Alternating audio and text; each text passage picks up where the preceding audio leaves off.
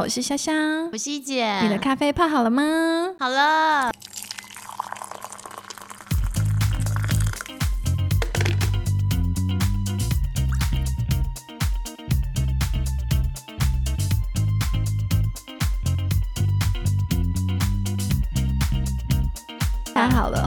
来 YC FinTech 一姐下面谈科技哦。今天早上还是要一边喝咖啡一边听我们聊科技。再一次感谢所有收听的同学们，谢谢大家在 Apple Podcast 帮我们留言，还有五颗星，我们都看到了，谢谢你们哦，谢谢你们。那前几期呢，我们帮大家科普了创投以及募资规划，没有听到的朋友们呢，都可以再次的上 First Story、Apple Podcast 或 Spotify 收听。对，那同样的，开始之前还是要。再一次的感谢 First Story、可喜空间以及区块客，一直作为我们最强劲的后盾。谢谢你们，当然也谢谢小黑，谢谢 Judy 给我们特别的一个反馈，真的很感谢大家对我们的支持。那我们今天就延续上一集的内容，也就是呃关于黑天鹅事件以及风险控管的部分，然后延伸下来的，也就是我们今天要讨论的不可抗力因素，是不可抗拒因素，对，也就是叫做 force majeure 嘛，对不对？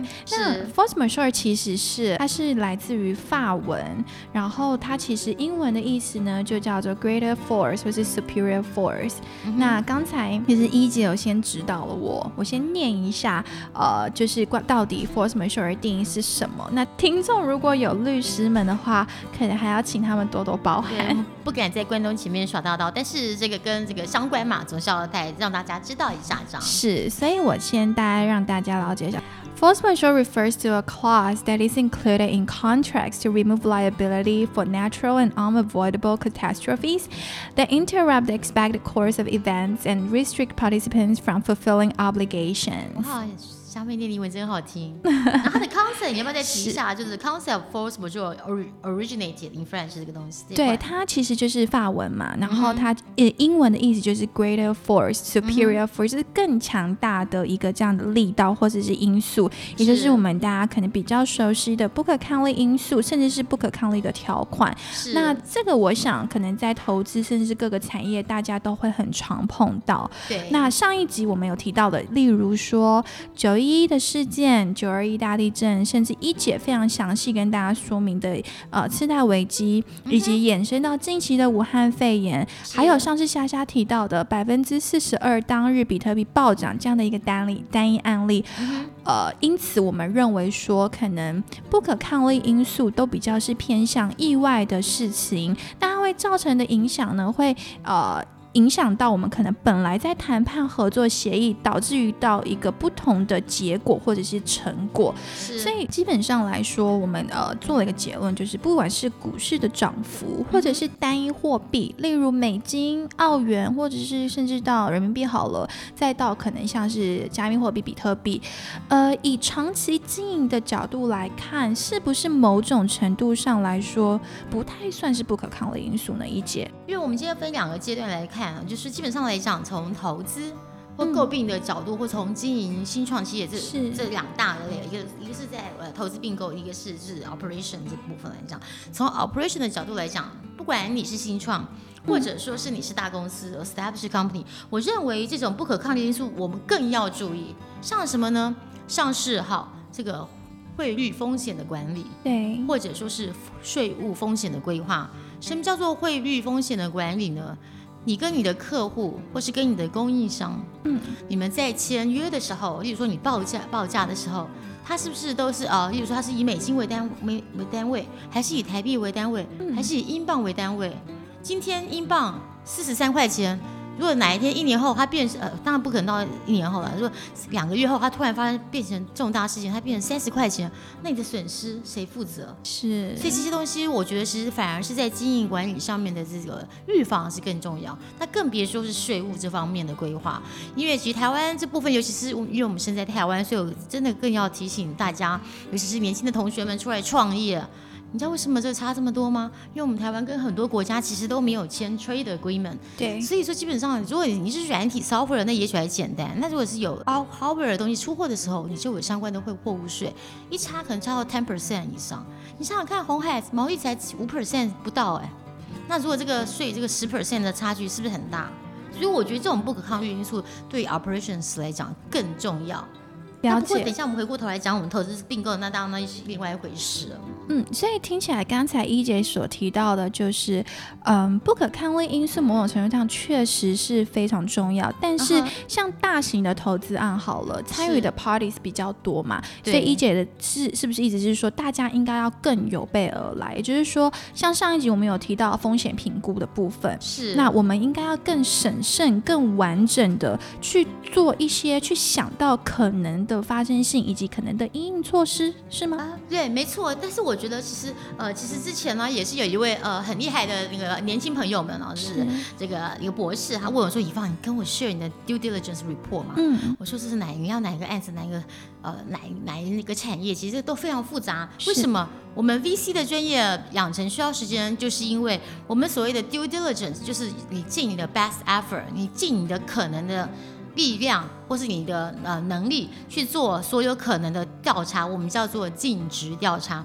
当你尽职调查做完之后，你要出一个报告。而在我们做滴滴的过程中，简单来讲叫做滴滴的过程中，其实你就会有上次上两集有提到的 risk analysis。嗯 risk analysis，我再跟各位呃介绍一下，有国家风险就是系统风险，然后有产业风险或是市场风险，然后有公司风险就是个人团队风险，再就出场风险。对，其实，在讲完这么多风险之外，其实上次因为是刚开始一个 general 的概念的分享，我其实最重要的是，你评估完有问题、有风险，那你要不要投资？只要是新新的东西，只要是创新的东西，没有东西是没有风险的。最重要的是你怎么去 manage your risk，这个才是我们今天回到为什么我们要讲不可抗因素。好，今天发生了这个肺炎，武汉肺炎，没有人愿意，但是你怎么样去阴影？怎么样去控制？怎么样去让未来这个事业能够继续走下去？我想这才是我们今天在讲这么多用合约或讲，我等一下会跟呃同学们 share share，我们在做滴滴的时候为什么会，哎，我讲完这个事件之外，我要用什么东西去很明确的把它定义出来？什么是我可以接受的？什么是我可以去管理的？那那我觉得那可以的话，你就 go ahead，嗯因为就像结婚一样啊。好，今天刚好是情，今天录音的时候刚好是情人节，不可避免的。没有人是一模一样的，没有人是完全那么百分之百磨合的。这个世界就是因为不完美而完美的可爱漂亮。那呢，那这跟这个投资跟开公司跟做所有事情一样，我们就是要在这个不完美之中找到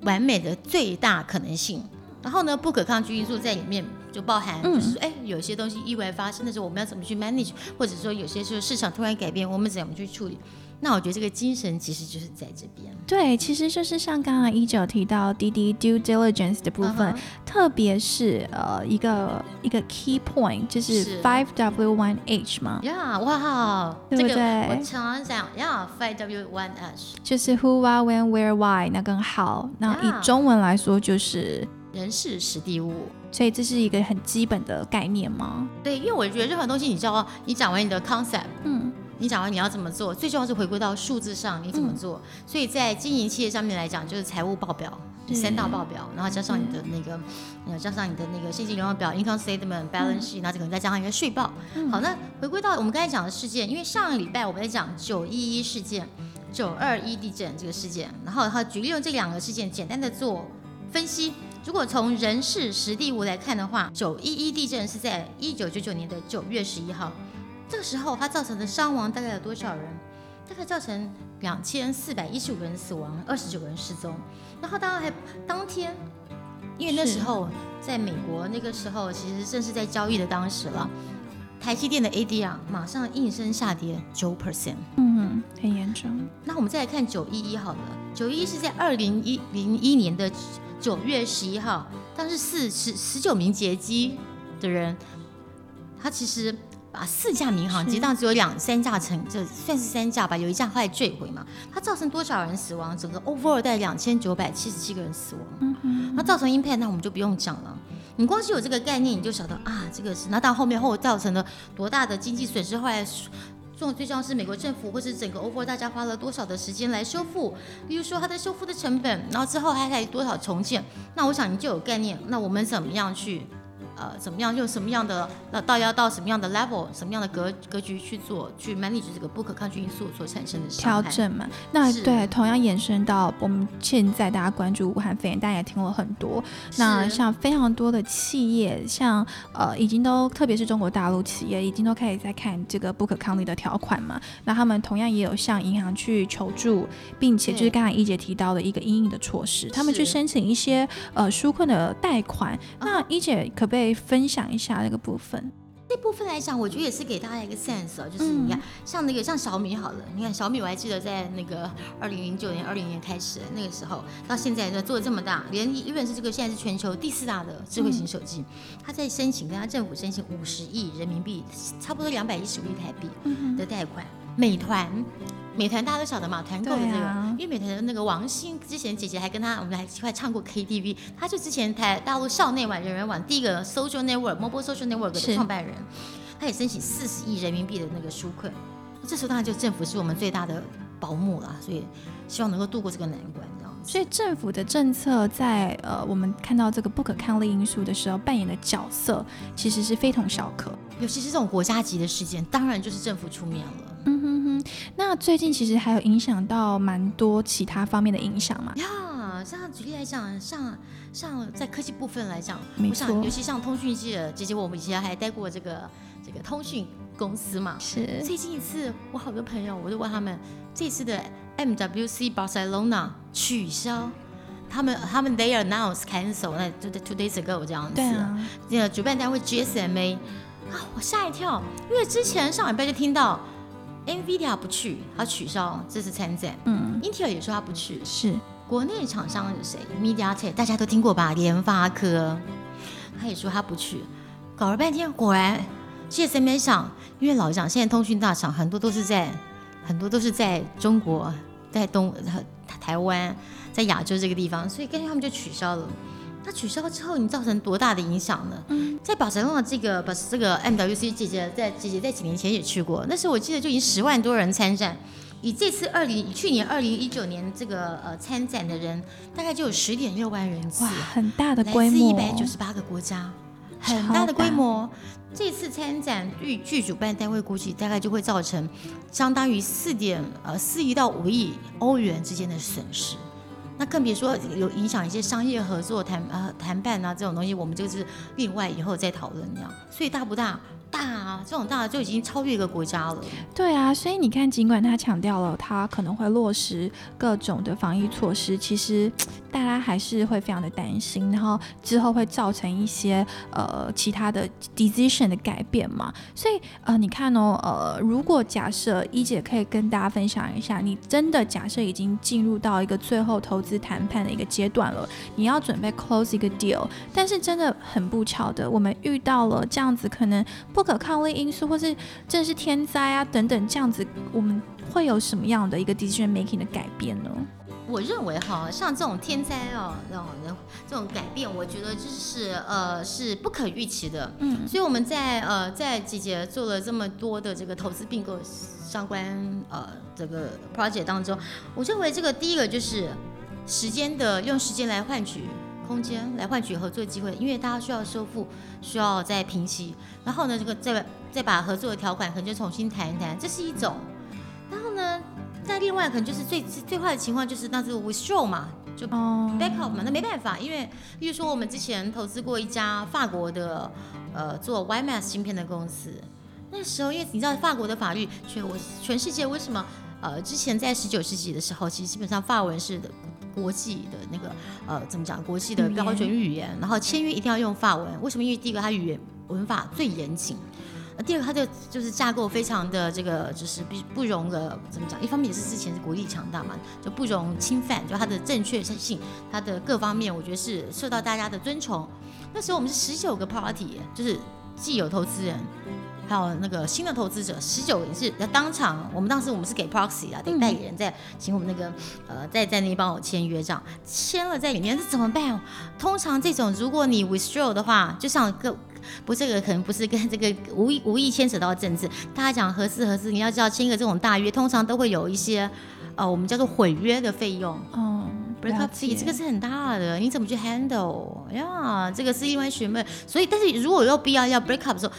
你考虑到刚才我提到几个具体的数字，你如果必必须要 break up，那你就只能 break up。但是如果真的不行，你还是觉得这个是一个合作有机会的，那我们有一些很多时候，我们就是用时间换取空间，再来就是说，可能就是在继续谈。了解，所以其实最坏的状况，如果呃在募资或者是说有在这个经营这个过程的朋友们，也可以注意到，就是可能要做好一个心理准备。对，就是我觉得要撑过去，但是山不转路转嘛。是，我想这个对我我中国人是很有智慧的，他的很多呃呃经验跟大家分享，尤其是 history repeats itself。大家为什么要我真的很姐姐真的很鼓励这个同学们呃多读一些历史书，以史见证，不管是什么朝中，我觉得你不不一定要只读中国。国历史，你西洋史都念。例如说，像为什么九一一的事件，基本上就是一个穆斯林、穆斯林回教跟基督教之间的种族冲突嘛。欧洲中东地区打了一千多年仗，就是因为宗教的战争嘛。是，但有些时候我们话过说话说回来，其实包容性大一点，能够接受人家不一样的想法，是不是就好一点呢？不过世界和平，这个世界大同，终归是理想，那终究是我们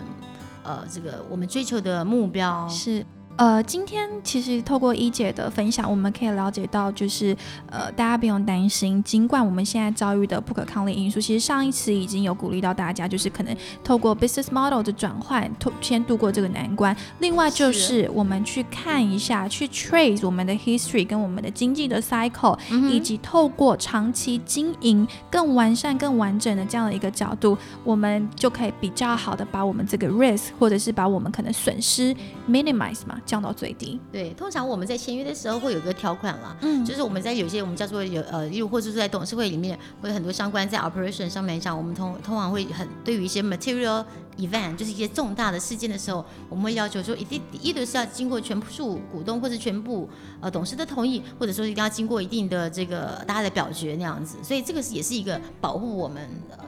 大家彼此双方的一个权益的所在，这样。好的，所以上一集我们讲了黑天鹅事件，那这一期我们衍生到了不可抗力因素，但是最重要的还是希望给大家一个比较正面的思考跟想法，让大家能够有效、有规律的去度过这个难关。是因为通常危机就是转机，我想大家只要勤洗手，保持正面的思考，然后呢，呃，多吃一些呃健康的健康的蔬果，然后听说多吃咖喱。会有效的防止这个疫疫情入侵，所以这两集的内容希望大家喜欢，主要是希望大家听我们的声音也能够很幸福。那因为今天的录音期间是情人节，所以再次希望有情人终成眷属。谢谢，也祝三位心想事成，也祝这个 First Story 的男生三个男生们都能够呃取得美人归，这样子，大家事业顺利。太好了，谢谢大家，希望大家喜欢我们的内容，然后上 First Story、上 Apple Podcast、上 Spotify 给我们鼓励，按五颗星、按爱心都来，谢谢你们，要爱心心哦。好的，下周见，下周见。